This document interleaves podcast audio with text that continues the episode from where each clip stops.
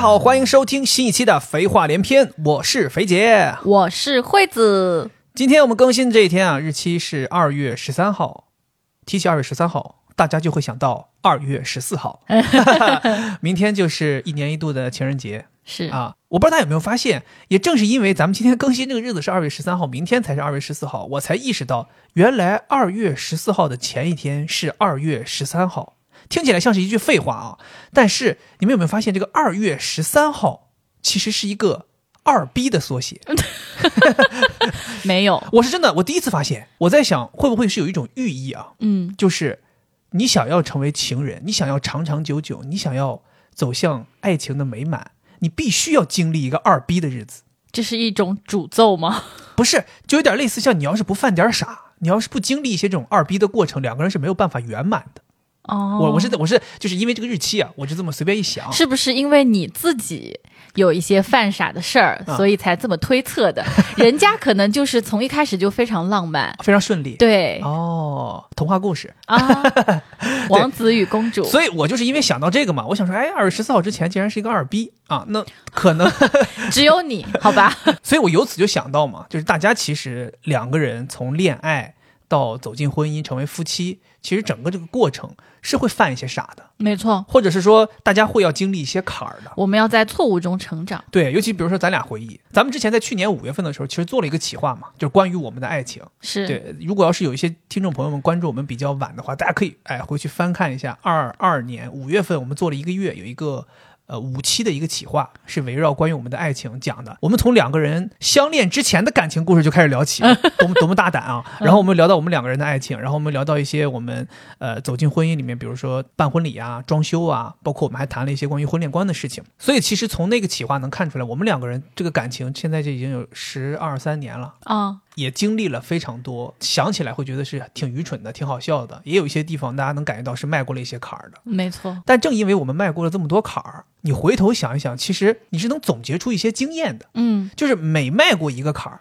你就能总结出一个从恋人走向夫妻这个过程当中你需要注意些什么。哦，正是因为我们经历了这么多，所以我才萌生了这一期，我们想聊一聊，就是从恋人这个身份，大家转移向夫妻这个身份，这个过程当中，大家要注意些什么，我们才能够圆圆满满的走进婚姻，走进更好的爱情。所以，其实我们今天就想说，借着这个机会嘛，明天就是情人节了，我们再回忆回忆，我们两个人这么多年，从恋爱到结婚，从恋人身份转移到夫妻身份，这个过程当中，我们经历的一些坎坎坷坷也好，我们犯过的一些二逼的事儿，我们犯过的一些傻也好，我们把它回头总结成一些经验，分享给大家，帮助我们听众当中有一些，比如正在谈恋爱，包括很多正好处于从恋人身份向夫妻身份转变这样的一些朋友们，给大家一些不能叫建议吧，我觉得就算是一些经验的分享。对，对，大家可能看到我们两个人这样，哎，颠颠簸簸的走过来，大家也就放心了啊。就这些事儿，其实只要有这些方法，其实都可以解决的。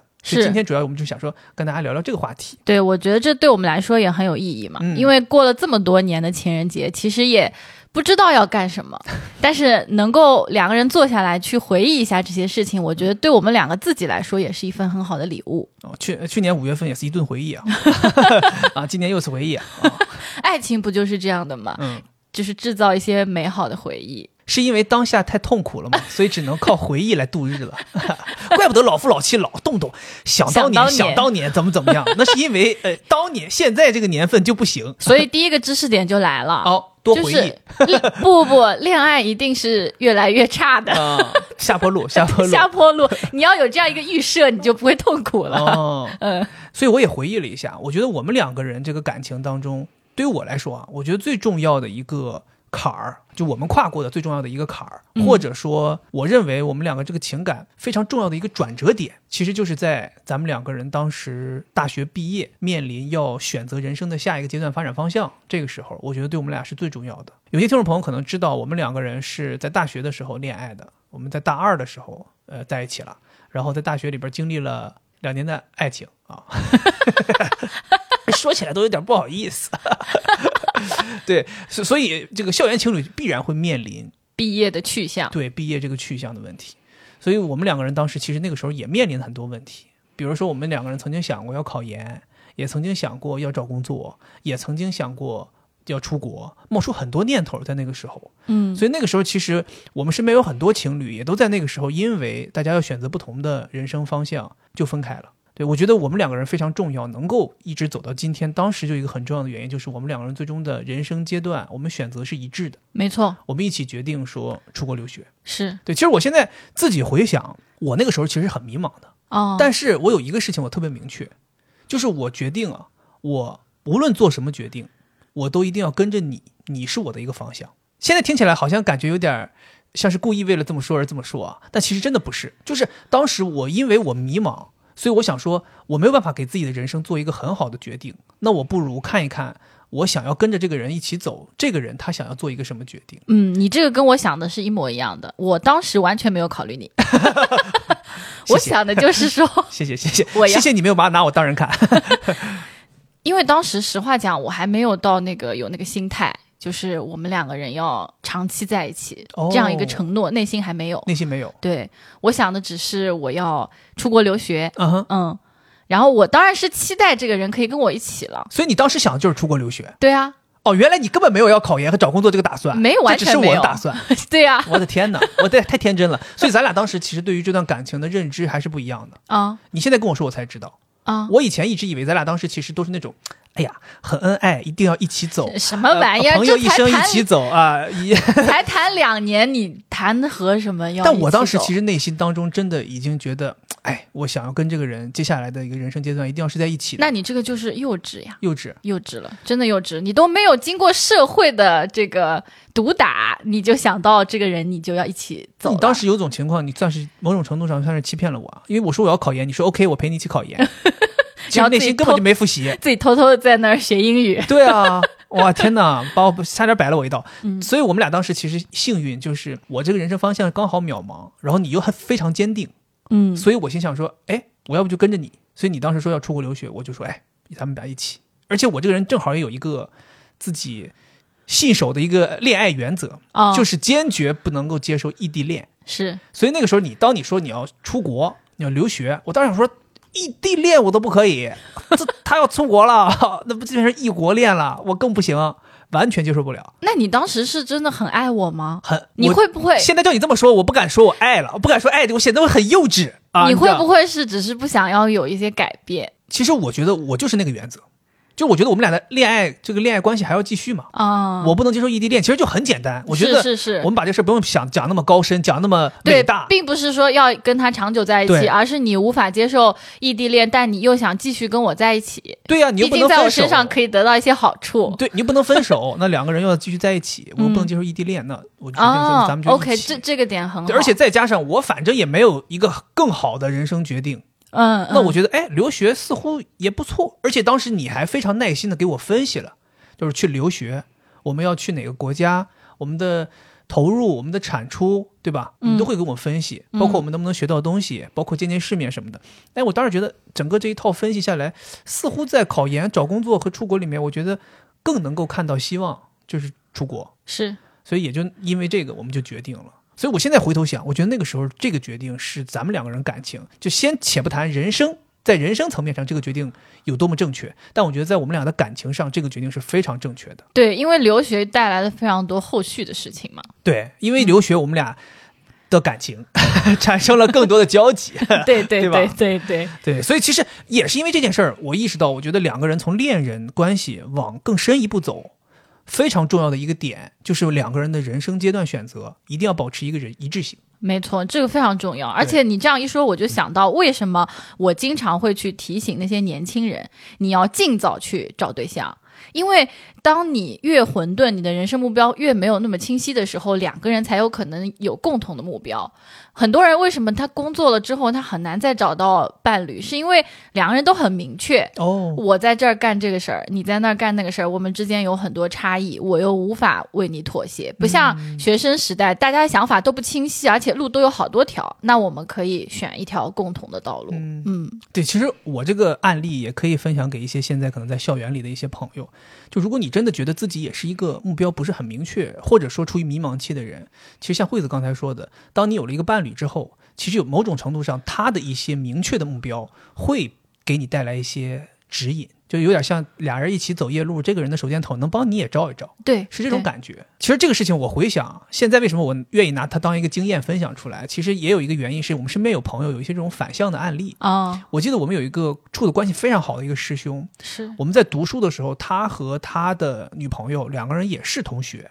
就是他们是一个学院的同学，非常的恩爱。那个时候，甚至就是属于我在大学校园当中的这种情侣楷模，你知 道吗？我觉得哇，他俩感情太好了，而且你那个时候就觉得他俩将来一定会结婚，而且俩他们很配，太配了，哇！那个时候就觉得这就是我们要将来，如果我要是找对象，如果我要是谈恋爱，我一定要像他们这样。看齐，后来我们就毕业之后，我们就出国了嘛，然后再回国之后，得知他们两个人其实后来分手了。嗯，后来仔细大家聊一聊，就是他们分手的其实有一个很重要的原因，就是他们两个人毕业的时候选择了两个岔路，一个人选择了留在学校读研，一个人选择了进入社会去工作。后来我们也私下就是大家关系比较好嘛，也有的时候，比如说酒过三巡之后，大家也聊起这个事情，他其实也在说，就是说两个人那个时候就是生活很难再交集了。嗯，你想一个人每天要朝九晚五，甚至他那个工作更多，还要加班，可能要朝九晚十，甚至晚十二，完全没有心思再去想回到校园里面跟这个女朋友有一些什么东西，就很难，抽不出时间，很疲劳。然后这个女朋友呢，在学校里面读研，要专注于科研，专注于很多学术的东西，她也理解不了社会上那些你的应酬啊，对，你的这些东西，哎，所以慢慢的两个人发现自己的世界越走距离越远，然后最后就没有办法，其实也不是产生了什么问题，对对就是没世界大家越离越远了，所以就没有办法再共同生活了。对，他们看重的东西也不一样，目标不一样，就嗯没有办法携手前行了。对，很有可能读书的这个人希望的是我继续读博，我继续深造，对我在学术方面有有所建树。那那个工作的人可能希望我将来挣大钱，我项目再牛逼一点，我升职，我去到一个更牛逼的公司，两个人的发展完全都不一样。对，而且他们的烦恼也不一样，就没有办法互相给对方提供一些支持。嗯就我没有办法理解你在工作当中的烦恼，嗯然后工作的人也觉得你读个书那么容易，啊，对呀、对？吧？跟我工作比哪能一 样呢？结果其实人家读书也很苦，对，所以我们两个人当时一起选择去英国读书，就使得我们两个人至少在接下来一两年的这个人生的阶段是非常一致的。我觉得这个是让我们两个人的感情能够一直走下去的一个最好的一个基础。对，而且就是当你们在做共同的决定的时候，你就会增加你自己做决定的那个力量，嗯然后你会把这个，你会把这一份功劳归功于你身边的这个人，你会觉得因为有他，我才做出了这样一个决定，然后我们过得更好了，你就会觉得哎，太好了，就是因为我们两个在一起，所以生活越变越好。其实我们俩后来关于回国这个决定，跟咱们出国的决定也惊人的相 似。我我现在又是就我呗对又我是我现我在问一下，是不是你也没考虑过我？你就是想回国？我就没考虑过留在哪儿，我的天哪！ 那你就直说，还是没考虑过我？其实我当时是非常想留在那儿的。啊、因为咱们作为中国留学生在英国，其实有一点优势的，就是你还能够稍微多待一点儿，因为护照时间其实能多待半年。所以其实我当时想说，既然都出来都出来了，我们要不要留在这边再多体验体验？因为你毕竟这一年半时间只体验了读书，还想体验体验社会是什么样嘛？啊、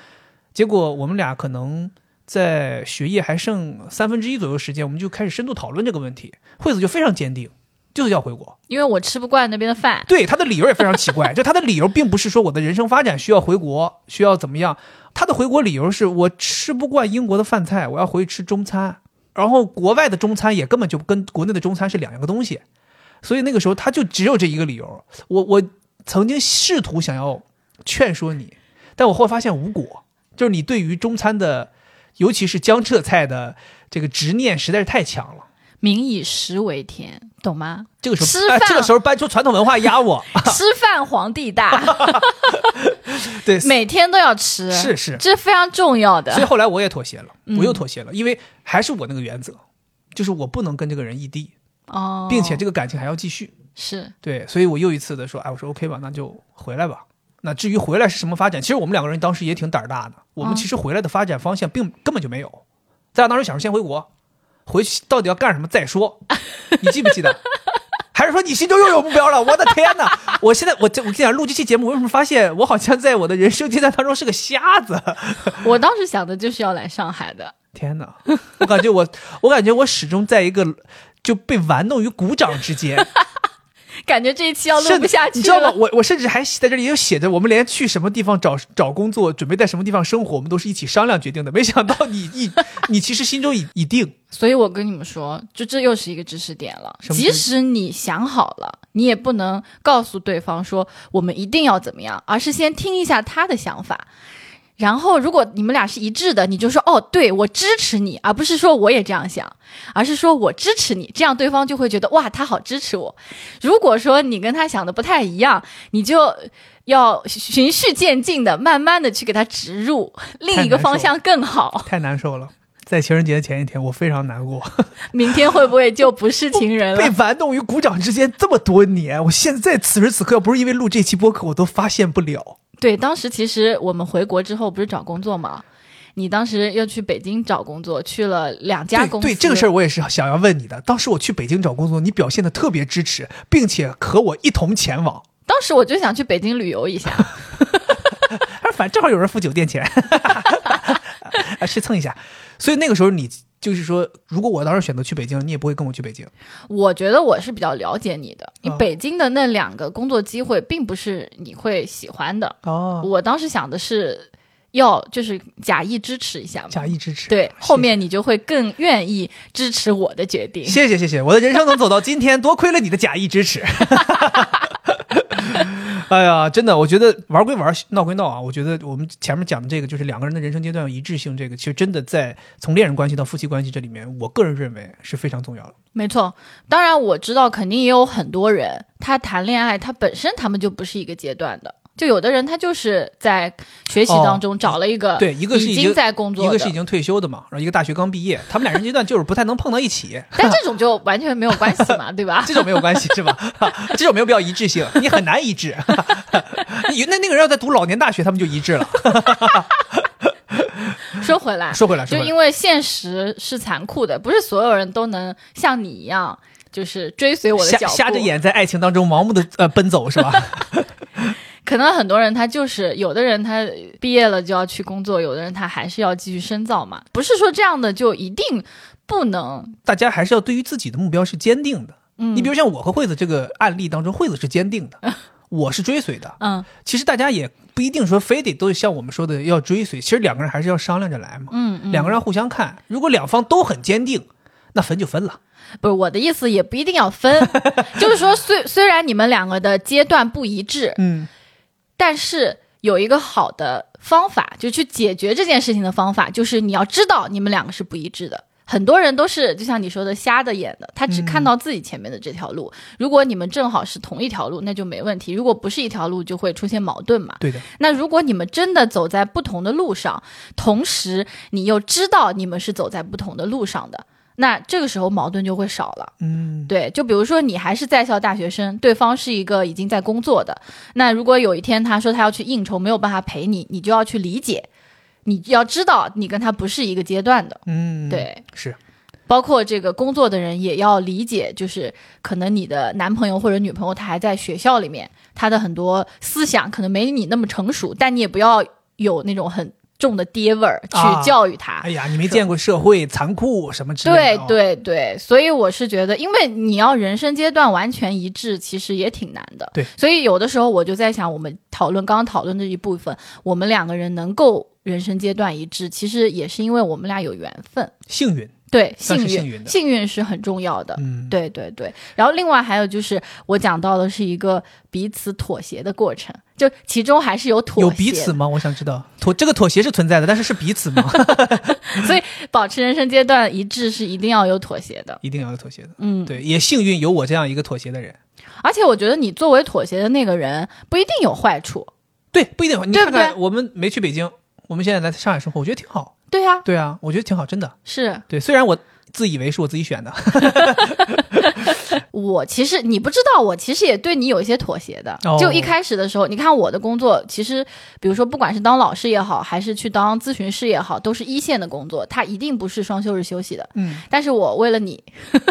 为了跟你一样是周一到周五上班，周六到周日不上班，所以我就做了后台研发。 我就不需要周六周日去上这件班。事情我选我我我我持怀疑态度。嗯有人会不喜欢双休 吗？但是我还是挺喜欢一线工作的。哦，那一线工作的话，经常就周一、周二休息。那是这样我们俩不就完全岔开 了吗？但没想到现在我是周一周二休息。那你周六周日的工作是陪我 OK 其实也是可以的。嗯，你记不记得以前有一段时间，我们两个工作也是有一点不一样，就是你在金融公司上班的时候也经常加班，然后我上班就没有那么忙，我每天都会下班坐地铁去陆家嘴。嗯对，找你，甚至有的时候就在你们那个等待室，就那些老板们过来谈理财的那等待室等你。对下班之后我们再去正大广场吃饭。对，就这个我觉得也是一种，虽然我们两个并没有那么一致，但是其中有一位可以去努力的保持一致，是是而不是说哦我下班了我先自己去去吃饭了或者对怎么样，对吧？这样让我们有更多相处的时间，也让我们感觉好像我们是一致的。对，这个妥协其实某种程度上是一种磨合。嗯，对，其实说到这个磨合，我觉得咱俩其实去英国这个也是幸运，就因为咱俩一起去了英国，所以咱俩更早的开始了就是情感的这一轮磨合。为了两个人能够互相照应嘛，对我们两个人就住在了一起，比其他的恋人可能更早的开启了同居生活。那应该是我们在一起可能第三年，对，差不多吧。大家两个人就要朝夕相处。朋友们，我跟你讲，重点就在于朝夕相处，就是你闭上眼的前一刻，这个人在你旁边；你睁开眼的那一刻，他还在你旁边， 好厌恶。于是就会产生很多问题。真的，我跟你们讲，这个事情真的非常重要。嗯，在我们谈恋爱的前两年，我们因为没有一起生活嘛，完全没有感受到这个人的一些奇怪的习惯这就是恋爱的所谓的那个什么甜蜜期啊，啊。就是大家只有爱，你知道吗？我觉得就是大家就是从恋人到夫妻这个过程当中啊，你前面就是恋人这个阶段，尤其是两个人没有在一起生活，就所谓生活就是就你各住各家，每天大家约个会这种的，完全谈不上是生活。这个时间里面，你就是甜蜜，你看到的都是对方的优点。对，而且你没见到他的时候，你会幻想一些优点，对同时又积累一些思念，然后见到之后，你就会更觉得这个人好。是，而且我告诉你们，就是即便在这个时候，你们有的人说啊，这个时候其实也会吵架的，其实也会看不顺眼的。我跟你就那种看不顺眼那种吵架，跟同居之后的都不能比，对，那种顶多就是说迟个到啊这，小矛盾。对，小矛盾小。矛盾。所以我跟你讲，当你开始同居生活，这坎儿就一个接着一 个，就跟跨栏一百一十米栏儿一样， 你知道吧？你朋友们，你们可以想象一下，就是那种。一百一十米栏儿那种失败的那种、那种、那种集锦视频，就那种磕磕绊绊， 全程都在绊倒那种。 同居之后就是这种感觉，你知道吧？ 我我现在要插一句，嗯我要讲一下我们在英国的一次巨大的争吵，也是我们第一次，我觉得这个人我不想跟他在一起了。是吗？我怎么不记得？你一点都不记得是不是？怎么可能有这个人会会不爱我？ 不存在，不可能。 情侣之间会有很多小的争吵嘛，那太多了你。你不会觉得我要跟他分开，但是那一次争吵是因为我觉得这个人他身上有一个我无法忍受的点。我就想趁此机会跟他分手，当然结果是没分了。什么点让你这么这么爆炸？那个事情 是这样子吃的，屎吗？那个时候我们两个还没有住在一起，嗯，是你已经念完语言班，从你的那个城市收拾好所有的行李，来到了我的城市。那个时候我还没有结束语言班，嗯还住在语言班的那个宿舍里。咋了？我来到你宿舍咋了？然后有一天晚上，大概我不小心把你的电脑哦摔下去了。我新电脑啊，我花了好好好上上万块钱买的新电脑哎，摔到了地上，嗯，磕了一点点。那个磕了一点点的是可能需要用放大镜才能看到你扯的，一吧点，你点，这点扯了，我觉得这个不真实，咱就说磕了，磕了没磕必了要，说磕多大，但是磕了很小，我就要这这磕了很大，我说坏了，屏幕都花了，都都当然是有问题，好但是就是磕了很小，当时你就大发雷霆， ，sorry，我对对不 起，我我现在可以认错，可以吗？当时我就非常的痛苦。嗯，我就想，这个人他为什么会这么在意这种事情？因为我从小的观念，就我父母灌输给我的，就是东西就是会坏的嘛。是的，如果东西不坏的话，那要那些造东西的人干嘛呢？那你买了一个东西就一劳永逸了嘛？嗯，我觉得这个价值观冲击非常大。我就想，那之后我跟他生活，我不得永远小心翼翼吗？是所以我就说我们要分手。那当时可能也暴露出了你脾气很差，可能你当时就是暴怒了。我无话可说， 我我爱打立正，然后我印象很深刻，嗯嗯，我说我们分手吧，你说好的，你你当时，但是这个你后来告诉我这是你的一个计策，你说好的，完了你就把所有的东西都收拾好，放到你那个黄颜色的行李箱里面，准备要走了，那天晚上你还特别落寞的站在宿舍厨房外面阳台上，看着我们阳台下面那个公墓，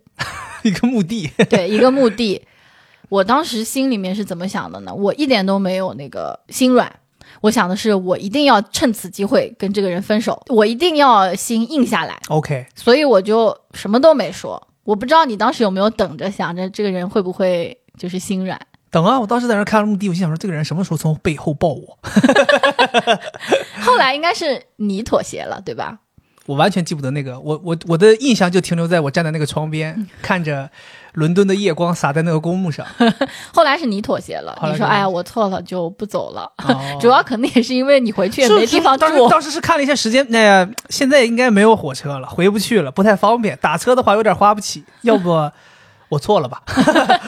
你当时说你其实是一种表演，你希望通过这种方式让我妥协，但是没有想到我是真 的，啊、你以为我是假的看来薛之谦唱那个歌是真的。啊？简单点，说话的方式简单点，是吧？有他有一首歌叫什么《演员》，有有 有，哦就是还恋恋爱关系当中，还是没办法，有的时候还真得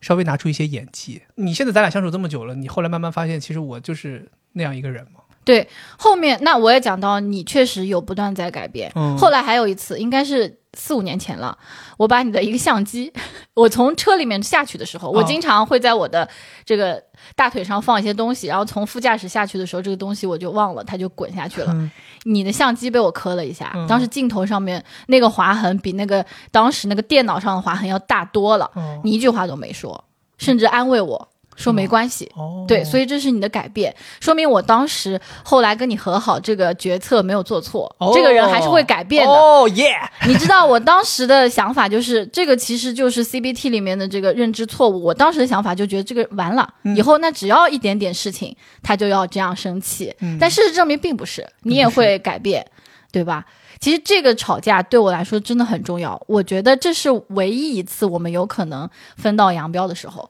后来我们再有巨大的吵架，都是领了证之后，那 对吧？这个那没办法了，离婚的代价太大，但当时真的是，如果一念之差，我们两个就就没有飞花连篇了。哦，嗯，哎，真的是，确实两个人就是一旦真的是生活在一起，就像我说的，朝夕相处之后，对，这就是价值观对啊巨大的差异。很多小的东西你以前是看不到的。对就像这种事情，你两个人如果要是每天就是约会，你怎么可能摔台电脑呢？对呀、 对不对？而且这个人约会带电脑出来干什么呢？就不会发生这些事对儿。对但是你当你两个人睡一张床，两个人每天起来在一个地方生活，在一个狭小的区域里面，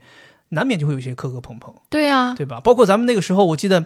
在这个你刚提到价值观，其实咱们两人对金钱的价值观也是非常非常大的差异。嗯，因为咱们两个人作为留学生在国外，对那个时候很多地方都需要用钱，然后再加上你是刚出国，你要体验很多东西，你也要很舍得花钱。但惠子这个人大家也都知道，他就是花钱一一到花钱这个事儿，他就哎就马上就不对了。他就不要花了，他就这个也要不要干，那个也不要干了。然后呢，很多事情导致于你没有办法花钱，那你就很难体验一些事情。对然后我的消费观呢，或者说金钱观，又从小在我父母教育下，就是那种该花你得花，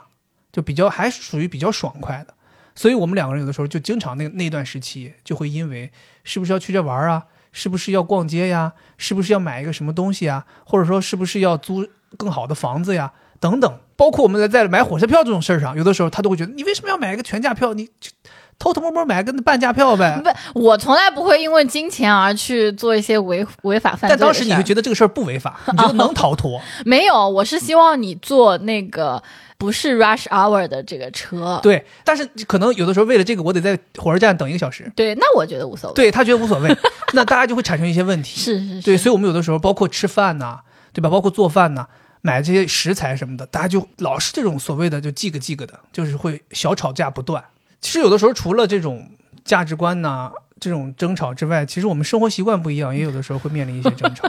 对吧？ 这个不用讲了，我们有一期都在讲这个。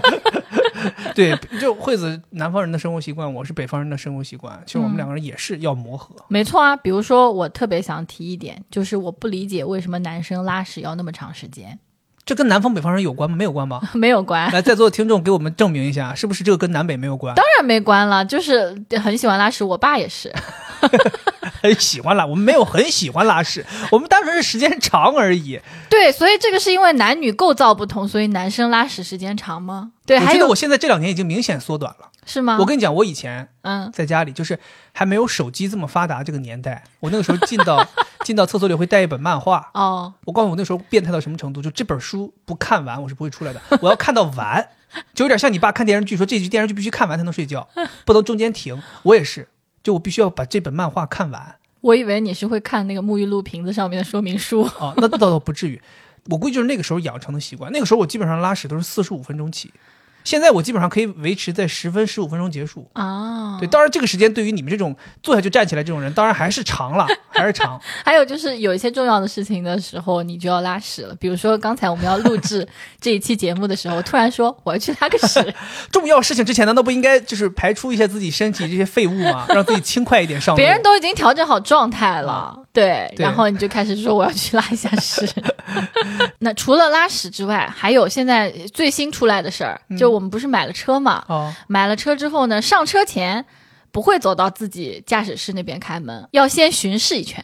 看看这个车况怎么样，你学没学教规？教规第一条就是这个，是吗？上车前要绕车检查。好，那下车完了也要绕车检查。 我检查一下车停的好不好 呀，对吧？别影响到旁边的车上下车呀。嗯，对不对？嗯你要检查一下车停放的位置是不是 OK 呀、没有挡到什么都没有压到什么东西啊，哦，这是一些最基本的作为一个司机的一些礼仪。对，但对我这种急性子来说，我就觉得很着急，你着急是干什么？就赶紧走啊、哎，我跟你讲，这个事情是我我要吐槽的，啊！就惠子的一个生活习惯啊，她对于什么事儿该着急，什么事儿不该着急是一个颠倒的。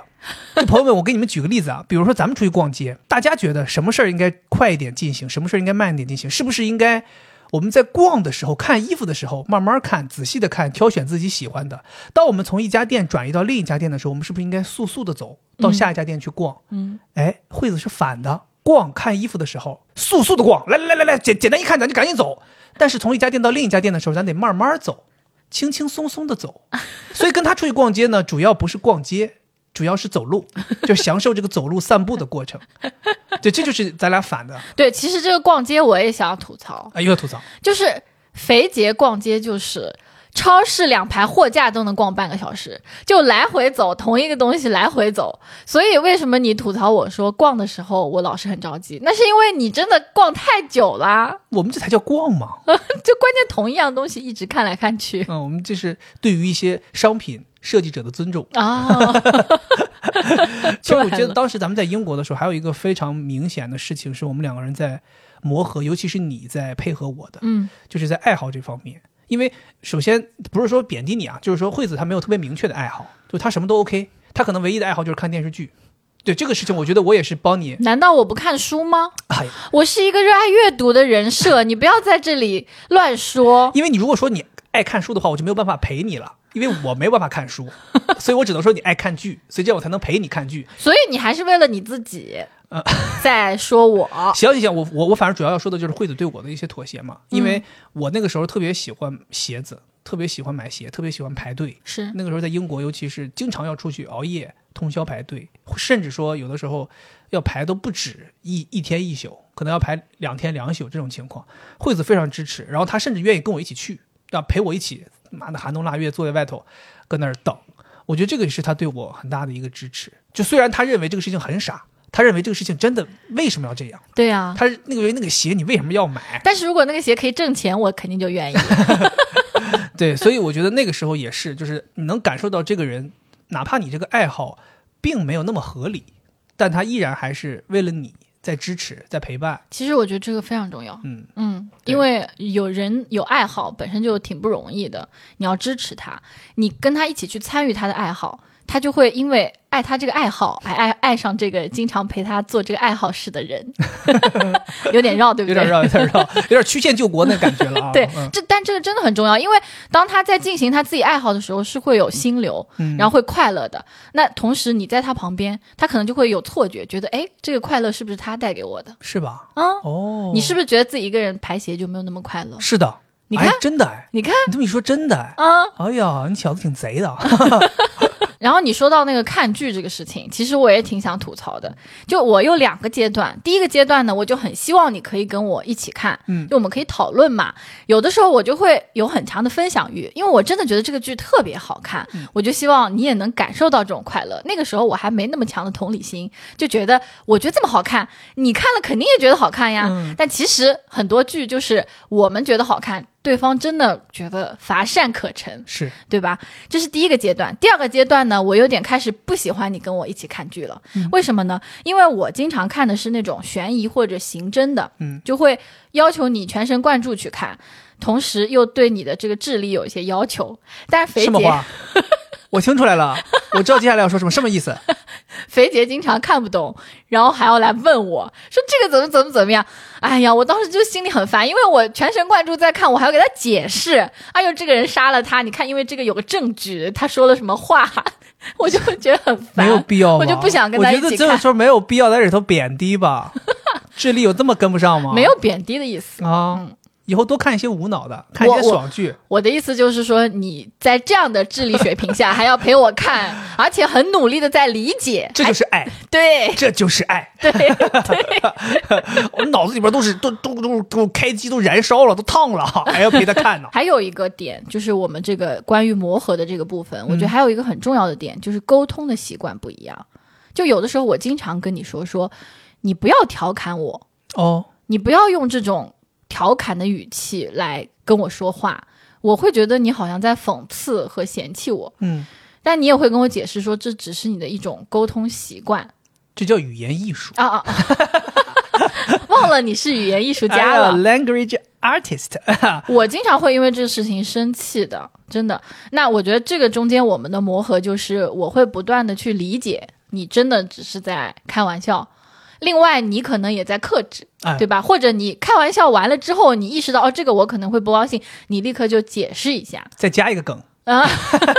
我觉得这个挺重要的，因为其实这个本身男性女性之间也很不一样，是就是是，男生可能觉得就是随口一句话，然后女生嘛又会心思比较重，觉得哎他是不是在说我什么的？这可能就跟这个男生和女生对于玩笑尺度的把握不一样。对，就可能，比如说男生在说出这个玩笑的时候，他可能脑子里想的是，我跟一帮兄弟哥们儿说这个话绝对没问题。对但你没有想到的是，你对面的是一个女生，或者说你对面是一个你的恋人，是，你不，这不是哥们儿，嗯、对吧？？你不能讲这个尺度的东西，或者你不能拿这，比如说像我们有的时候男生之间，我们互相称为傻 逼，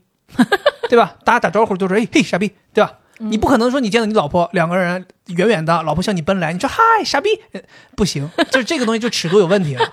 可能你刚才讲的就是类似于这种意思。对，包括那女生，像我就很喜欢说反话嘛，或者我不是那种很喜欢说直接的话的人。那你也一开始的时候，你可能听不懂，或者你觉得这个人明明刚才说的 A，怎么现在又 B 了呢？你就会觉得这个人怎么变化多端。朝令夕改，对，但后来你就会发现，我这个人就是这样，就有的时候我说出来的话，并不是我心里想的。是是是是有时候候说的是反话，就或者大多数时候我说也行吧，其实意思就是不喜欢，对对吧？你慢慢的你就会了解对方沟通的一些习惯，嗯，其实这个也很重要。大家要不要就是你们在磨合肯定会吵架，你不要吵架就归吵架，吵完就再见。重要的是你吵架过程你就会去发现这个到底是什么问题，比如说是沟通问题，哎对对对，那你慢慢你就积累了哦，以后在这种情况下，他是这个意思，那对就不会吵架了嘛。那你们就能更加长远，可以从恋人到夫妻。就因为有磨合，所以你慢慢的才契合。就是坎儿来了，你过了这道坎儿过去了之后，你得记住这个坎儿长什么样，嗯，别到时候这坎儿再来你又绊倒了。是。所以每是过一个坎儿，为什么我们说今天我们这个分享，其实就是我们过过的坎儿，给你们给大家讲一讲。以后嗯你们见到这个坎儿，你们一看，哎呦，这个坎儿是当年肥杰和惠子绊倒那坎儿，哎呀，我们知道怎么弄，你就跨过去了。嗯对，其实我觉得是这么一个道理，嗯，对不对？但可能还是得绊倒，还得得高绊度不一样。啊， 但你至少倒也知道怎么倒的嘛，嗯对不对？你至少至少就是说不至于迷茫的摔倒嘛。嗯嗯嗯，对，其实我们两个人就是在磨合这个过程当中，我觉得还有一个事儿是非常有意思的，嗯很有借鉴意义，就是咱两个人的性格。嗯我这个人的性格是有点那种活在当下，是就是要享受此时此刻。但惠子是一个很焦虑的人，没错。她无时无刻不在规划着接下来的事情。啊就即便现在此时此刻是开心的，她也会想到可能过一段时间会有一个烦恼，但她此时此刻就开始烦恼接下来的烦恼。比如说我们这一期的策划，可能在十天前我就已经开始讲了，啊，说这我们有一个情人节的策划已。经催了我四天了啊，就是问我为什么还没弄。对，所以我们两个人就因为这个性格的原因，我们有的时候在这个人生重大阶段啊，你一旦要推进，推进一个阶段就意味着你可能有下一个阶段。对，所以每当一个阶段刚推进，还没怎么庆祝呢，他就开始焦虑下一个 阶段，于是就导致我们两个人经常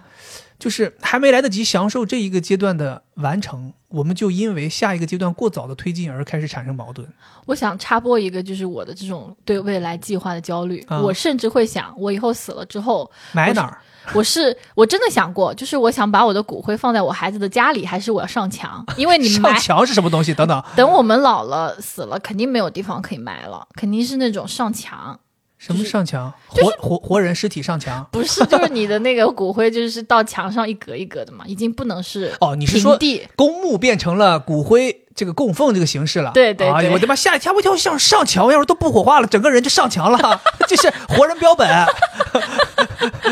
嗯，说回来，说回来，哦对这只是个题外话，啊就是用来解释我到底有多么喜欢计划。对，我也想举例子告诉给听众来，就是解释一下，就是我刚才说的那个究竟是个怎么回事儿啊？比如说，我们两个人有两次非常令人匪夷所思的争吵，都是在应该欢乐和庆祝的时候，我们两个人就突如其来的吵架。嗯，比如我们当年去民政局登记领证，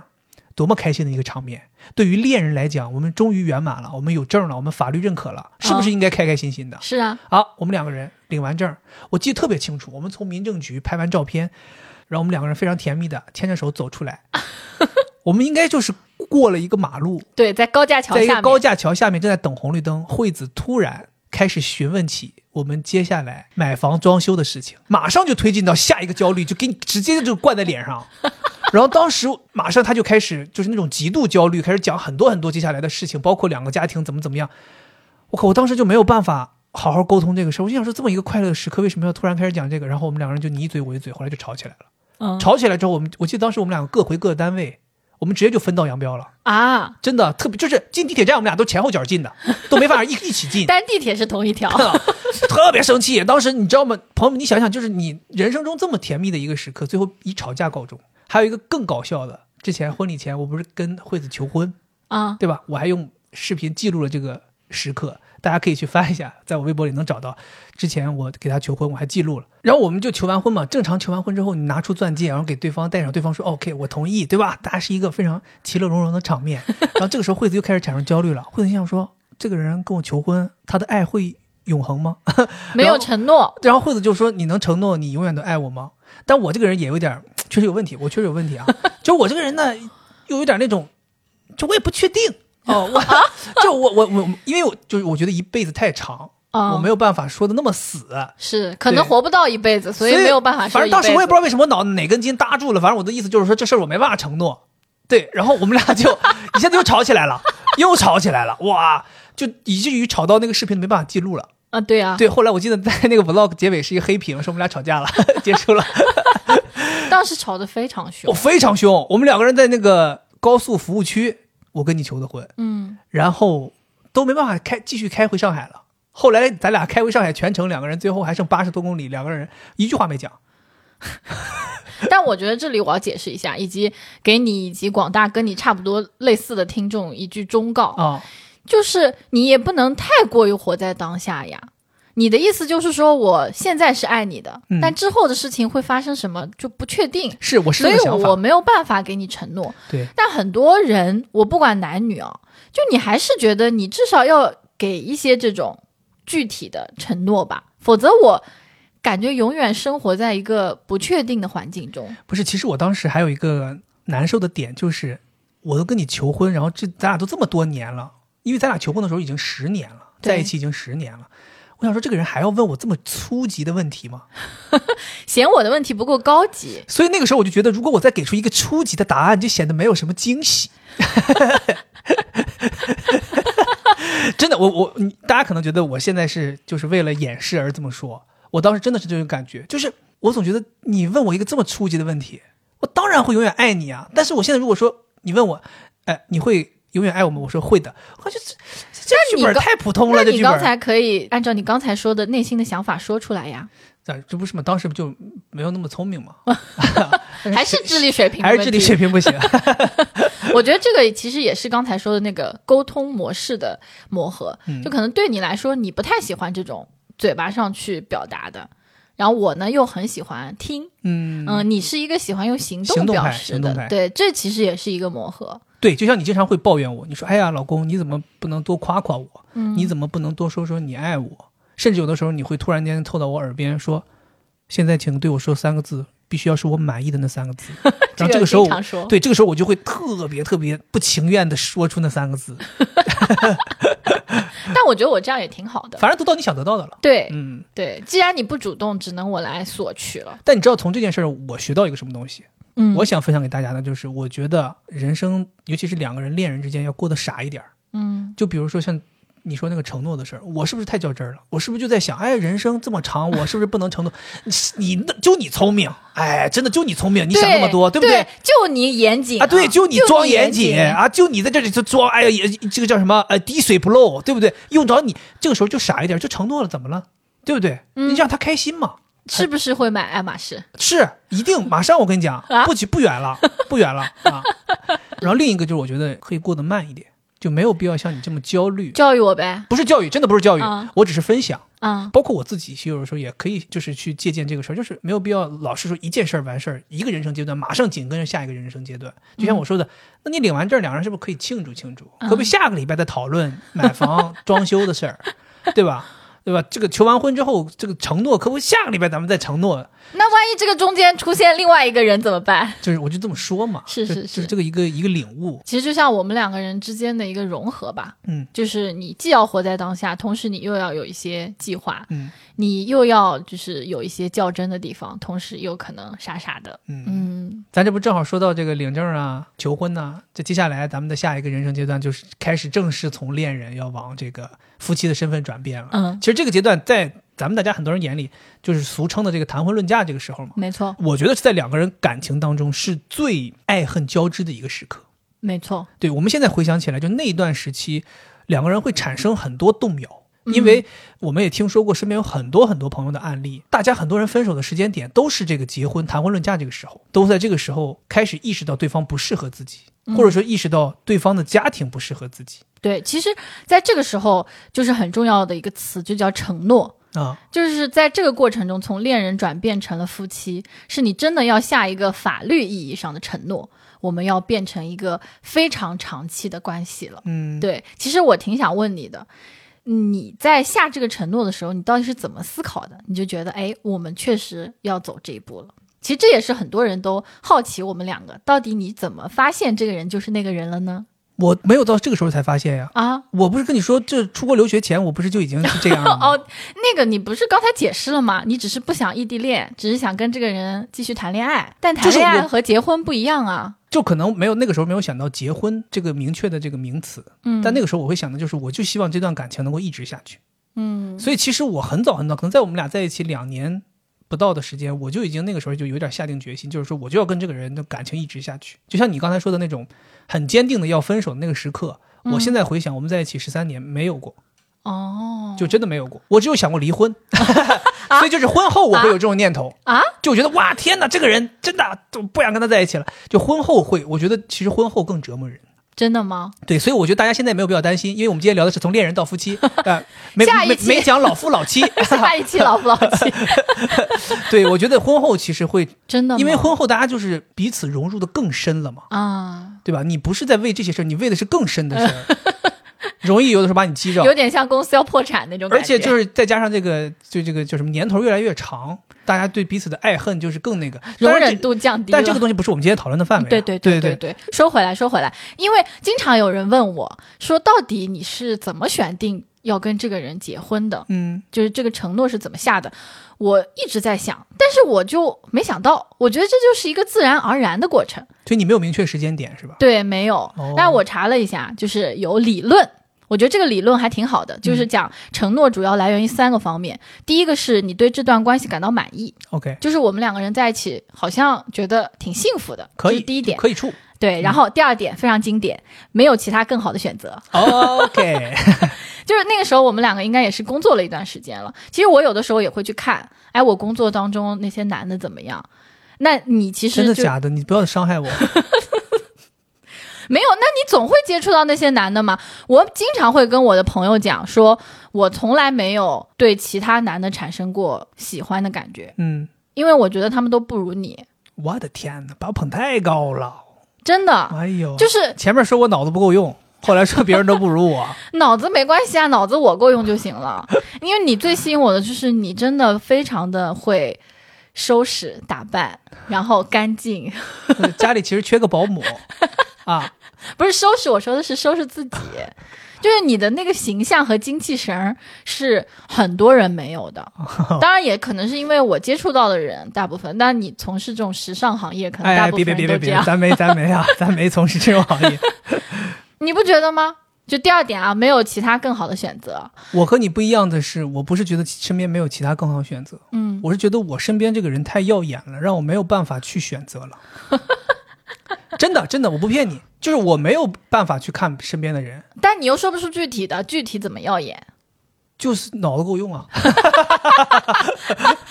智慧的光芒不断的闪闪烁呀。还有第三点，第三点叫第三点是投入了很多，离开的代价太高。沉没成本呗。对啊，其实我觉得这个真的非常现实。嗯，很多人问说你你到底为什么选择这个人？其实没有那么多浪漫的回答，对，就是因为在一起时间长了你，我的人生都耗在他身上了。对，对啊呀、我我必须让他出血。 你看我们两个人当时就是看房子呀什么的，哎呀就头疼脑热的，做好了万全的准备去领证的。那要是说崩了，那我前面这些付出不都白搞了吗？哎，你你这么说，其实是说有点像那个付出白搞，但其实换一个稍微浪漫一点的说法，就是两个人彼此共有的经历太多了，对对，你也不对舍得把这些东西都抛弃掉。对，其实真的就是那种潜移默化的，你们已经就像融合在一起，就像那个小的时候铅笔盒里面那个尺子和橡皮就粘在一起了，哦，对的，因为他们长时间都在这个铅笔盒里面，对， 所以分就没有呃办法。分子的交换是吧？对他们俩不是说我一瞬间粘在一起，，对是就是缓慢的，最终就没有办法分开了。对，所以其实你现在换过来想的话，有很多那种人爱情长跑，然后最终没有成正果断掉的，其实你也能理解为什么他们会那么痛苦。就嗯是因为那么那么多的互相交织在一起的这些回忆和经历，一刀切掉，两个人就彻底不再有交织了，是确实挺难过的。对，所以我觉得我也很能理解你刚才说的那个，其实没有什么明确的时间点，就是从恋人到夫妻这个过程，真的时间久了之后，你是没有一个什么时间点一下子转变的，它是是一个很柔和的过程。是。嗯，就反过来讲，就是你如果现在觉得你还没有办法跟他结婚，其实可能一方面你觉得你们没那么幸福，没那么满意；第二是你觉得诶，有可能还有更好的选择。如果我跟他定下来了，那我就切断了自己后路。嗯另外就是你们两个人之间的互相的付出其实还不够多，是对，所以就是大家其实可以用这方这三方面去衡量一下。嗯 OK。嗯，嗯，其实我刚才想说，咱们就开始从这个走入婚姻这个过程，就谈婚论嫁这个过程，我其实想说的是，我们其实本来谈恋爱是两个人的事儿。嗯，但是当你谈婚论嫁的时候，就不再是两个人的事儿了。对，这后续真的太可怕对，了。这是为什么我说爱恨交织，就是最爱恨交织的这个时刻，就是因为你一下子牵扯进来两个家庭，嗯，然后又额外多了四个人进来一起给你出主意或者提建议，对不对？是对吧？然后这个时候你就会产生非常多，就是尤其作为当事人啊，就是就是咱们这个情感中的当事人两个人，你会有迷茫，你会有混乱，你甚至会产生一些怀疑，嗯，然后两个人甚至开始内斗，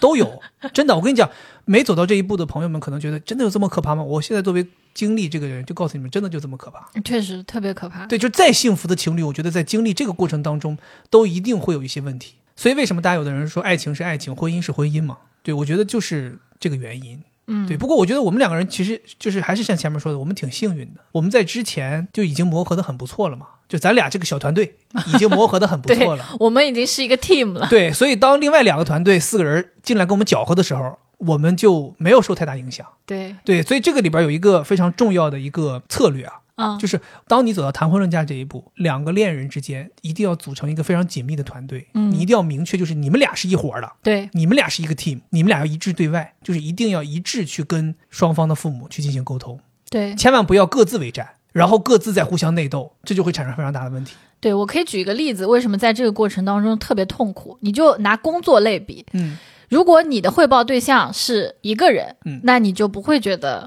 痛苦，因为你只要听他的就行了。但如果很多人他会遇到双线汇报，你既要汇报给 A 又要汇报给 B 的时候，你就会很痛苦。那其实我们在谈婚论嫁的时候就是这样，你首先你要跟你的恋人商量，嗯相当于你要跟他汇报嘛，同时你要跟你的父母商量，那他们俩之间可能还有一些矛盾，这个时候你就会很痛苦。肥姐刚才的意思就是说，我们的主要汇报对象一定是恋人，彼此，对，嗯一定要以彼此的这个利益为重，对吧？然后父母的可能就是一些意见，嗯你也要去听，但是不能完全受制于他们，因为最后生活的还是你们两个。是的，我嗯觉得这就是核心原因。嗯，就好多人在谈婚论嫁的时候，过分的让父母参与进来，甚至最后变成父母主导 了，双方父母在主导，就孩子最后变成个执行者。你们的婚姻是双方父母策划的一个事情，你们俩就只是一个执行人员，甚至就是只是上台表演的演员。我觉得这个事情就有点本末倒置了。嗯，其实应该是你们两个人主导，你们想要什么样的生活，你们想要什么样的谈婚论嫁的方式，你们想达成一个什么样的结果，然后再去寻找双方父母的协助，是大家完成这件事儿。是，对，所以可能有些朋友听过我们前面几期节目，无论是在谈爱情的那几期，还是我们在谈大家见父母的那几期，其实我们中间有聊过，我们之所以两个人觉得这个过程对于我们俩不痛苦，其实核心的原因就是因为我们两个人先内部小团队把事情基本都商量完了，对我们两个的意思不是说你要妥协给你的恋人，对，而是你有自己坚定的想法，他也有，然后你们两个人先提前，两个人先磨合，对和沟通。核心策划会是你俩开。对，比如说我说我现在要一百万的彩礼，我说不行，对，那我说降到五十万，我说你觉得有可能吗？好，那现在就降到二十万，不能再降了。那就这样吧。对，然后我们就去跟家里面谈。啊那我爸如果说要五十万，我就说，哎呀，这个确实不行，嗯嗯、有点困难，他们家是穷逼，他们可拿能不出就只能出十万。来哎，然后我爸就说：“哎呀，那这样的话，我们就妥协一点，但是也要让他们出血二十万，嗯 对，就这种就是顺利达成我们的目目的。对。然后你也要去跟你爸妈说，对，我跟我爸妈说，我说他们哎呀，开人价家开价太高了，要五十万。我爸妈说咱们家实在拿不出来。我说那咱也得表表诚意啊，那咱们这样吧，咱们出个二十 万。我妈说行，那使使劲儿，哎，就达成了。对对，所以其实我们举这个例子，就是说大家一定要内部商量好，然后去跟自己双方父母去沟通。其实我们俩有一个经验啊，因为你作为孩子，其实彼此对于自己的父母究竟是一个什么样的价值观，或者说他们能在你的这个婚姻这件事上能使多大劲儿，你其实自己是清楚一些的。然后你带着这个比较清楚的这个信息，两个人沟通好之后，你可以把事情基本上沟通个八九成，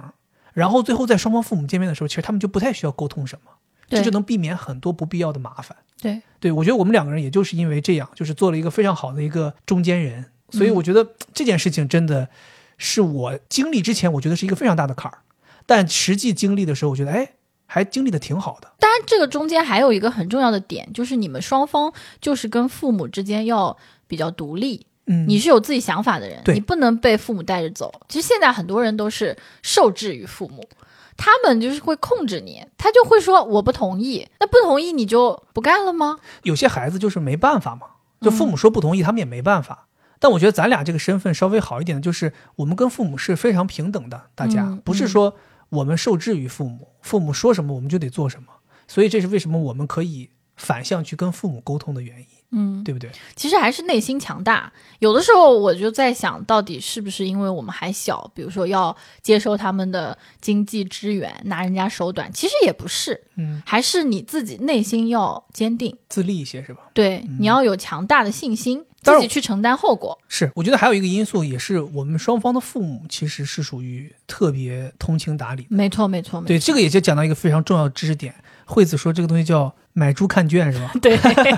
虽然虽然话比较糙啊，但是理不糙。嗯，对，，其实就是这样。虽然我们说谈恋爱是我们两个人的事情，但是当你谈婚论嫁的时候，你不得要考虑的就是双方的家庭，其实必须要考虑进去。非常非常重要。而且这个事情真的非常重要，不仅仅是父母哦，可能父母的兄弟姐妹，都得考虑。对呀、就是整个这个家庭，对我觉得啊你，都得去看一看。是，因为有好多人其实婚姻还挺好的，但最后他们不满意的地方，其实有的时候就是因为身边这些所谓的七大姑八大姨对，就搞搞完了，对吧？哎嗯？我们其实也特别感激我们双方的父母，他们至少讲道理，就不会胡搅蛮缠，又能听得进去孩子的话。就像我们刚才说的，我们有什么沟通，我们有什么想法，他们都支持。然后无论是在这种事情上面的支持，还是在经济上面的支持，他们都全力以赴。没错，对，而且我发现我们的父母其实有一点让我非常感动的，就是他们不光会在自己的能力范围内支持，甚至稍微高出他们能力范围的，他们也对会使使劲儿帮你。对，对，我觉得这些事情也是在我们的人生阶段当中给了我们起了不少好的帮助，嗯，对吧？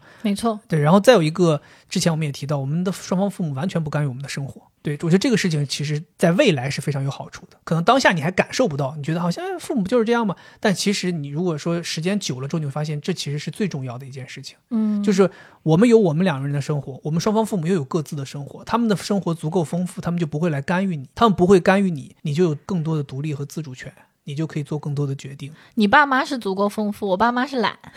你爸妈是 忙，啊，忙忙你爸忙妈是忙忙忙忙忙忙忙，对，等你爸妈退休了之后，他们希望他们能懒起来啊，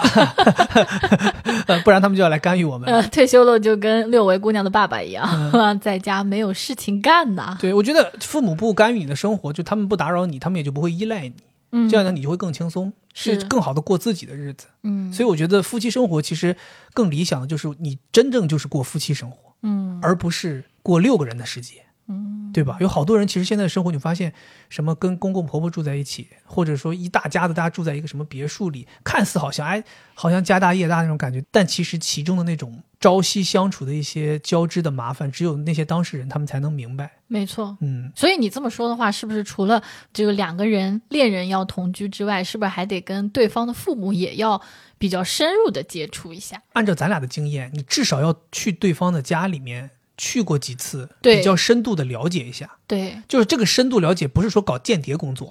就是你至少要去嘛。你至少，比如说你到对我家见过我的这些亲戚，父父亲这边的亲戚你也见过，母亲这边的亲戚你也见过，大家一起吃吃饭，你哪怕找个假期，有个三天五天时间，其实就嗯挺能了解一下大家的是什么性格。是然后再一个就是多跟对方的父母大家一起坐下来聊天，聊天挺哎，重要你的。通过跟对方父母聊天，有的时候聊到一些自己家里的事情，就是他们家里的事情，你就能够感受到他们家是个什么样的环境。你也听一听他们口中他们怎么描述那些亲戚的，你也通过父母的言谈去了解一下他们父母究竟是什么样的人。就这种了解是很有必要的。嗯，对，不过我在这里要提醒大家，就是最重要的，当然还是要跟你一起共同生活的这个人。嗯就你不能说父母有那么一点小缺点，或者你不如意的，啊你就觉得不好了。不好，我离婚他爸脚臭，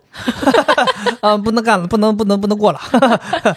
因为父母他们有他们这个年代的人的一些特点，比如说是我有个朋友，就是我觉得他的公公婆婆我。都有点受不了，就是你看我们有家庭群嘛，嗯你爸妈从来不在那群里面发那些奇怪的什么评论政治或者必须十一点前睡觉这种东西嗯，就很少。不然不是中国人这种就很少。他公公是每天都有这种什么新华社消息，什么嗯就是全假的那种，就是每天都得食食盐什么，就类似这种，这个我就有点受不了。第二就是她婆婆特别喜欢催生小孩儿，嗯，我真的觉得好可怕，啊就是每天都要讲，然后每天都翻不同的理由，什么龙宝宝跟你们都很配。啊然，后什么祝福大家明年都生一倍，什么嗯就啊天哪，我我让我就觉得受不了。但是她的心态还可以，她就觉得反正影响也不是很大。他们没有生活在一起，应该就还好。对对对，我觉得就看父对方父母，可能看一些比较基础的素质的点，嗯，比如说他是不是一个很喜欢干预你的人，他有没有那种吃喝嫖赌或者是这种精神问题。就哦，对，对，你说的这种个确实很重要，就是、嗯这就有一些是原则性的嘛。对，对你比如说他不能够，就像你说吃喝嫖赌，或者说没有些有些不良嗜好。对，就不是说让你很挑，对，就是看一些基本的东西。当然我们也听众朋友们，我们也完全没有歧视这些人的意 思啊，你太太别别太危险，哎啊咱吃这个喝好像可咱以，咱这个言论不能太危险。嗯对，其其实我们就是想说，大家还是得自己去衡量，你究竟对要不要接受这个家庭。对对对，你能够相处，嗯，就比较重要。当然，我们是推荐大家不要住在一起的嘛，所以也没有那么那么的重要。呃，这个是我们俩推荐的，呃，非常推荐，非常极力推推荐。对。不过现在大部分人都是这样子想的，当然，我们也见过有一些这种双方父母越过子女，就这么亲家之间这么相处，相处的很好的也有。啊、但是真的是很少很少，也有这种媳妇儿和婆婆相处很好很好的，也是很少很少。所以大家千万不要拿这种个极例端案例啊来当成一个普世案例。更多的人应该还是会推荐大家就是三个家庭就过三个家庭的生活，嗯是最好的。对对对，另外还有一个事情，我觉得是最近听惠子跟我说的，啊然后我们自己想了一下，发现也很有道理。嗯，就是说，两个人如果要爱得更长久，需要双方持续给予对方价值和利益。啊，这个事情其实之前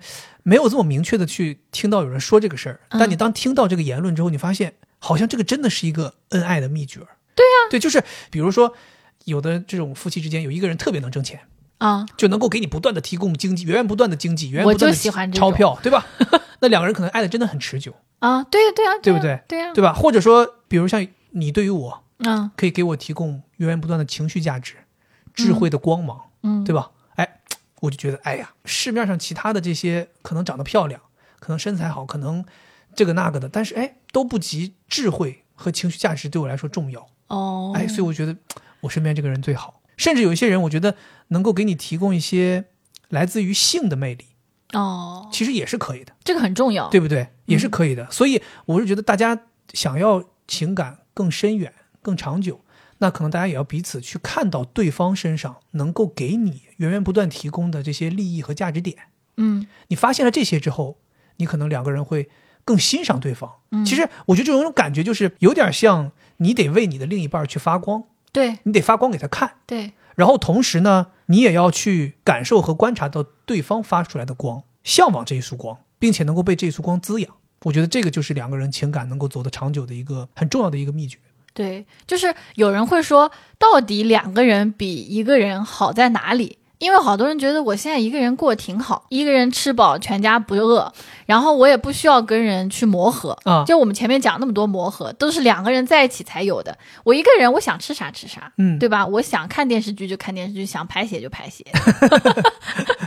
两个人好像听起来没有什么好处嘛。还有个人耽误我事儿啊， 对，啊，但是其实，因为我在微博上面不是也有的时候会分享一些，哎，我发现的伴侣的好处，就你会发现两个人在一起合作是最能体现两个人好处的，就相当于一加一大于二。我一个人能干一份事儿。那我得排好，我不能同时干吧。但如果两个人的话，你帮我做准备工作，就像我们晾衣服，你一个人晾是不是得花可能五分钟？但两个人晾可能只需要花两分钟。哦因为我拿出来，然后你晾上去，我拿出来你晾上去， 就是这是一种合作。 ，OK，就当然这个例子很小了，嗯那就像你说的，可能在很多人生大事上面，嗯，我会感到焦虑。哎，你说没关系，安慰我，嗯这不就是一种你在提供给我一些价值吗？就是在这种合作当中，你会发现你越来越没有办法离开这个人了。你擅长的和我擅长的事儿不一样，我们两个人合在一起才能把这件事情干好。嗯，我觉得你刚才说那个越来越离不开对方那个，其实就是你慢慢发现这个人就是你要找的人，哦、就是经过这种所谓像你说的这种大家一起合作，大家不断的互相互换价值和利益，对，哎，你会发现慢慢发现这个人好像我有点离不开他了，就那个时候你可以觉得这个人可能是我应该要走向下一步的一个人了。对，其实也有一个理论叫相互依赖理论，哦，就其实呃，慢慢的两个人就会产生这种依赖。嗯就有的时候我就会觉得我能力在退化，就你擅长的那种能力，我的是在退化的。哦，对对对对对，比如说我越来越不会扫地了对，，是对吧？对啊，就像我有的时候也会发现啊，就是我这个脑洞越来越不够用，我就越来越，你比如说举个例子，咱要搞个什么优惠券儿，什么满减，对吧？在在哪儿吃饭，在哪儿结账是那个便宜的，我就越来越不去不会去找了，我也找不着，我每次都是问有问你有优惠吗？你说哎这儿买便宜，这儿对买有减价，对对吧？包括像那个什么，前一段时间那个爱上海是叫爱上海那个什么优惠券吗？消费券吗？对吧？我从来都不知道。惠子说她都中好几次了，我说什么活动？ 我都不 知道要帮你操作，对你得告诉我，哎，把链接发我，我怎么怎么弄？是，对，就是确实是，就是对方有优势的这个点，你会发现你稍微有点退化，然后对你有优势的这个点，发现对方有点退化，然后两个人其实就相当于有点绑定了，有点融合了，哎，对，说到退化，除了退化，其实在退化中又有进步。是吧？对，这个又是一个理论，叫自我延伸模型。这个我其实之前讲过，就是在关系当中，你感觉你自己的自我在扩展。嗯哼，呃，你有你的爱好，比如你喜欢这个时尚的衣服啊什么之类的，包括你可能会看一些哎什么摄影作品啊之类。我在你的爱好下，我发现哎，我好像对这些东西也感兴趣了。对吧哦包括你也经常在跟我说说，哎，你说的那些心理学的理论很有意思，那相当于你也在这方面又拓展了。确实，对，对我以前是完全不了解这些东西的，嗯，我觉得就比如说像我以前觉得这个人什么心理问题啊，怎么就是类似于矫情，对吧？嗯你现在你会慢慢发现，哦，确实这是心理问题，嗯，对吧？包括你有的时候发现身上的毛病，你跟我说，哎，这是原生家庭造成的。我以前是觉得这就你自己给你自己毛病找借口，哎，现在发现哦，确实跟家庭是有关的，就是你从对方的那个光里面也吸取了一些养分，你也慢慢的产生了可以有发同样的光，是对不对？是，所以我觉得就是前面讲了那么多，我总结下来就是感觉是在了解对方，然后在这个过程中，你越来越知道他是一个什么样的人，然后你喜欢他的是什么，你不喜欢他的是什么，你愿意忍受他的是什么。嗯，你愿意为他改变的是什么？然后你就会有一个决定，说我们要长长久久的在一起。还是立刻分开， 因为我觉得这个东西真的是个双刃剑，对对 对对，就是对你越了解对方，其实是一个双刃剑，你越了解他，越满意他，你可能会越爱他，对，你们俩会越坚固，嗯会越长久。嗯，但换句话说，也有的时候你可能会因为你越了解他，你越发现他身上和你不契合的点越来越多之后，你想到我可能要跟这个人分开了。对，其实这个事情，你从刚才我们讲的这个他给你带来的价值这块来看，其实是一样的。就是你觉得你发现了他的缺点，其实是他让你难受了。就嗯他除了给你带来价值之外，他也会给你带来痛苦。当价值大于痛苦的时候，你就决定可以跟他在一起；嗯但当痛苦大于价值的时候，你就觉得不行了。嗯，，对，其实这就是一个衡量的过程。其实就是个数学题。对，可能当我们在混沌的说的时候是啊，我觉得他缺点太多了，其实就是减一减嗯嘛，痛苦太大了。人都是自私的，其实人都是从自己的感受出发的。虽然你在说的时候，你都是用你怎么怎么样，但其实你想说的是，我不喜欢你这样，我感到痛苦了，所以我们没有办法再下去了。我觉得这个其实让我挺有感触的，就是包括像有的时候跟你这儿，我学到了去用心理学的一些东西去看待世间的一些问题嘛，包括人性格上的一些缺陷，包括我们遇到一些问题，你如果换成心理学的角度去讲的话，其实有的时候很容易讲通。刚才那个其实也是，就大家如果总是拿感情在聊感情，你感性的去聊感情，你其实就像你说的混沌的、嗯，模糊的，嗯你聊不明白。但你刚才把它变成一个公式， 说白了，我们用数学的方思维去聊感情，是你一下就通了，你就知道，OK，我应该是这样去思考，我就很明确了。对，这是一种思考方式，对对对并不嗯是说我们要把它弄得特别利益化。嗯，最后我想讲的一点就是，两个人能够让这个爱情持续，就是从恋人能够走到夫妻。我觉得还有一点很重要的就是你要有不求回报的付出。哦，其实前面我们讲到的这个，我们要去看到对方给我们带来的价值嘛。那其实很多人，其实我观察到，他会觉得我们的关系像是一种交换关系，就是我给你带来利益，你也给我带来利益，那这样我们两个人就可以稳定嘛。就像我们刚才讲的，公平哎勾呃对，勾连在一起。但这种是交换关系，另外还有一种关系叫共有关系，就是你会把他和你看成是一个集体。那这个时候，你就会觉得你的就是我的，我为你付出，结果反而享受到了更高质量的亲密关系，因为你开心对我来说也是一种价值。哦，对的，对，哎，这个这个是个知识点，是，对，嗯也，不能觉得一定要从对方身上索取点什么。有的时候嗯你给对方一些东西，对方的那个反应其实就是一个价值。对。那总结下来，其实就是你要为对方提供，让他觉得在关系当中他的结果是好的，哦，他得到的奖赏是远远大于痛苦的。嗯那这样他就会想要继续维系这个关系。哦，对他就会愿意去付出，愿意在这段感情当中去忍耐那小小的痛苦，而来获得更多的快乐。哦，嗯对你提到快乐，我觉得两个人想要走得长久，还有一个特别重要的因素嗯就是快乐。嗯对我说的这个快乐啊，不是广义的快乐，就是非常狭义的快乐，exactly 快乐啊， ，happiness，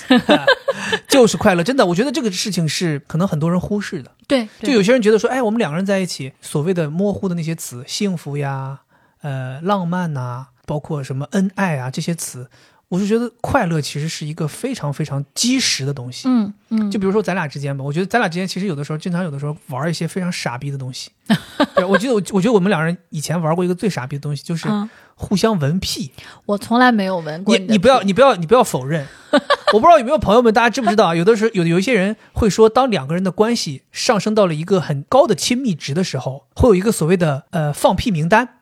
大家有人听过吗？不是闻屁名单，是我知道放，屁我 知，道放屁名单啊放屁名单就是这个东西，不光是有恋人，有的时候有家人，有的时候还有身边的朋友嘛。你可以在这些人面前毫不掩饰的自在的放屁，嗯就放很小也没问题，就嗯有这么一个名单。嗯，对，但我们俩之间有一有一段时间，我们搞那个闻屁嘛，当然不是主动去闻对方的屁，这这太恶心了。是拿自己的屁去攻击对方，对，就是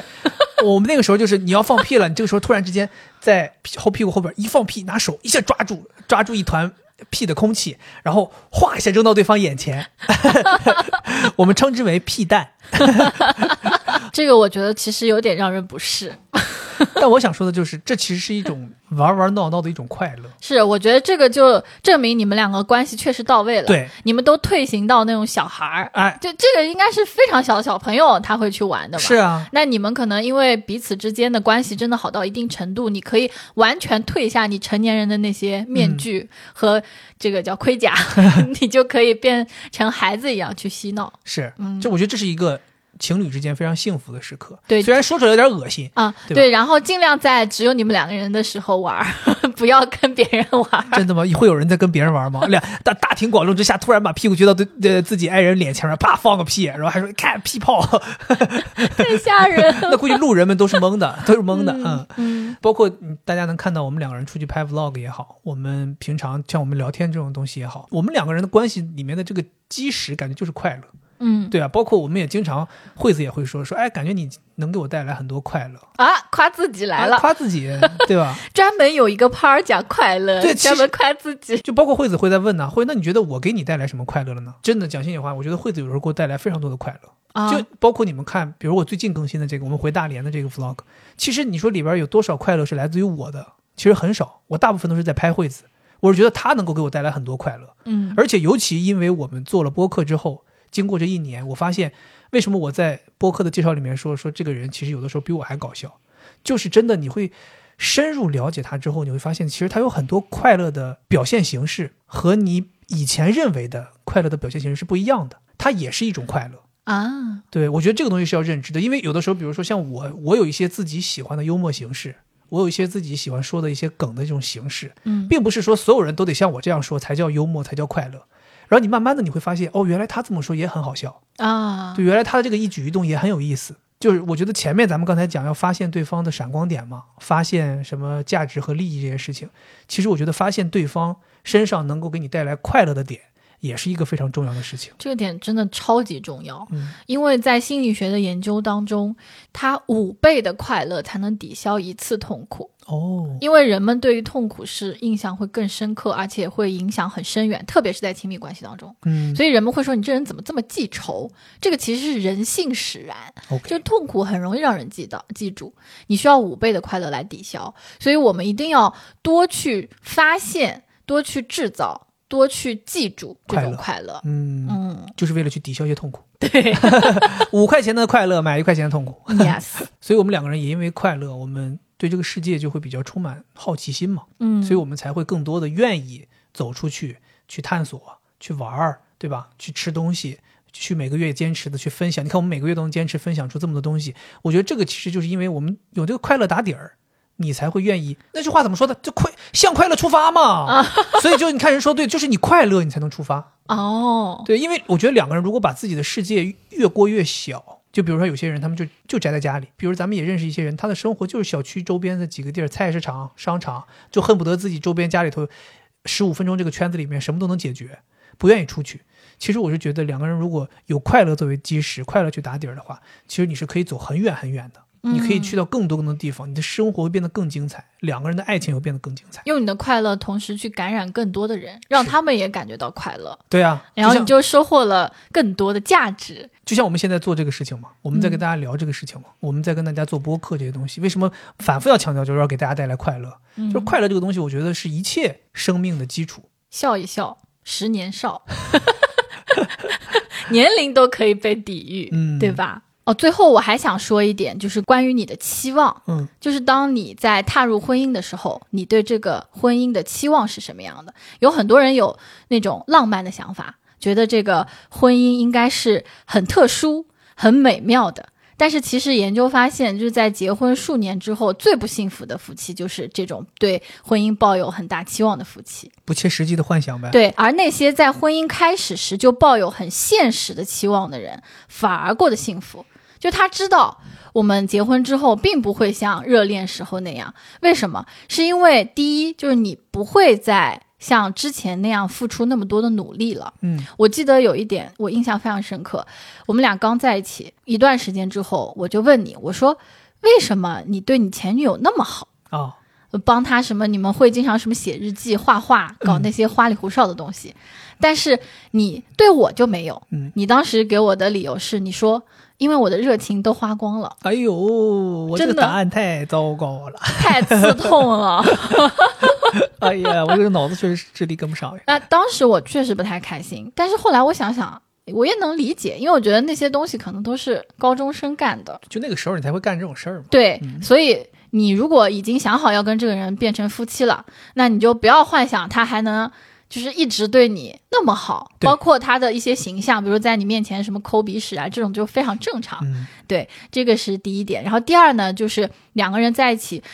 时间长了的话，就会有很多这个像放大镜一样，就生活的细节，就包括我们前面讲的，就有太多细节会让你们争吵了。所以婚姻不可能这么美满，你要知道不能有这样不切实际的期待。然后第三点也是很重要的，就是你们越来越了解了。前面我们讲到，就是大家会互相了解嘛，越来越了解了之后，他自然会了解你的弱势，怎么样才能让你痛苦。然后当两个人吵架到一定程度的时候，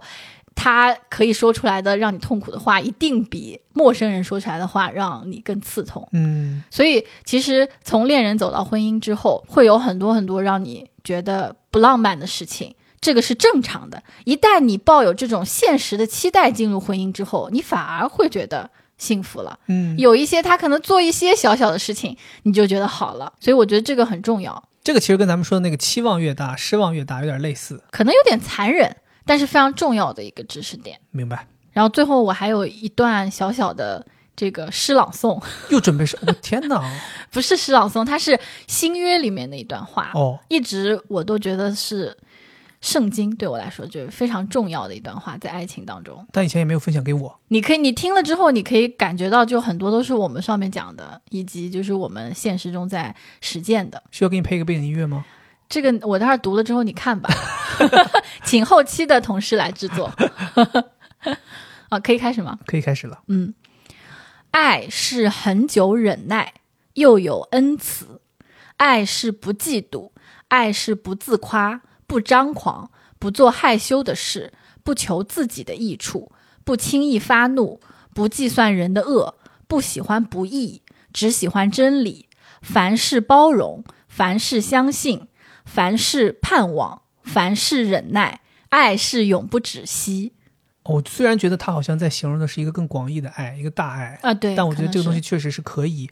借鉴到亲密关系当中的。对，特别是他的那个词叫恩慈，嗯，我觉得爱真的是一种恩慈，爱一个人挺难的。我们也把这段话分享给在座的每一位听众，嗯，然后希望大家听我们这些内容以后能够少走一些弯路，以后能够多顺利的跨过一些坎儿，是也希坎儿望不 会少，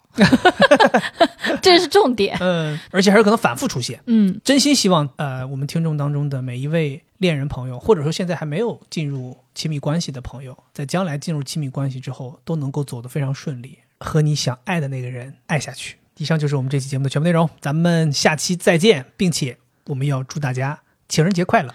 我觉得最好的情人节的礼物和跟爱人过情人节的方式，就是听我们这期播客。天哪，太不要脸了， 太不要脸了！好吧，咱们下期再见，拜拜。拜拜。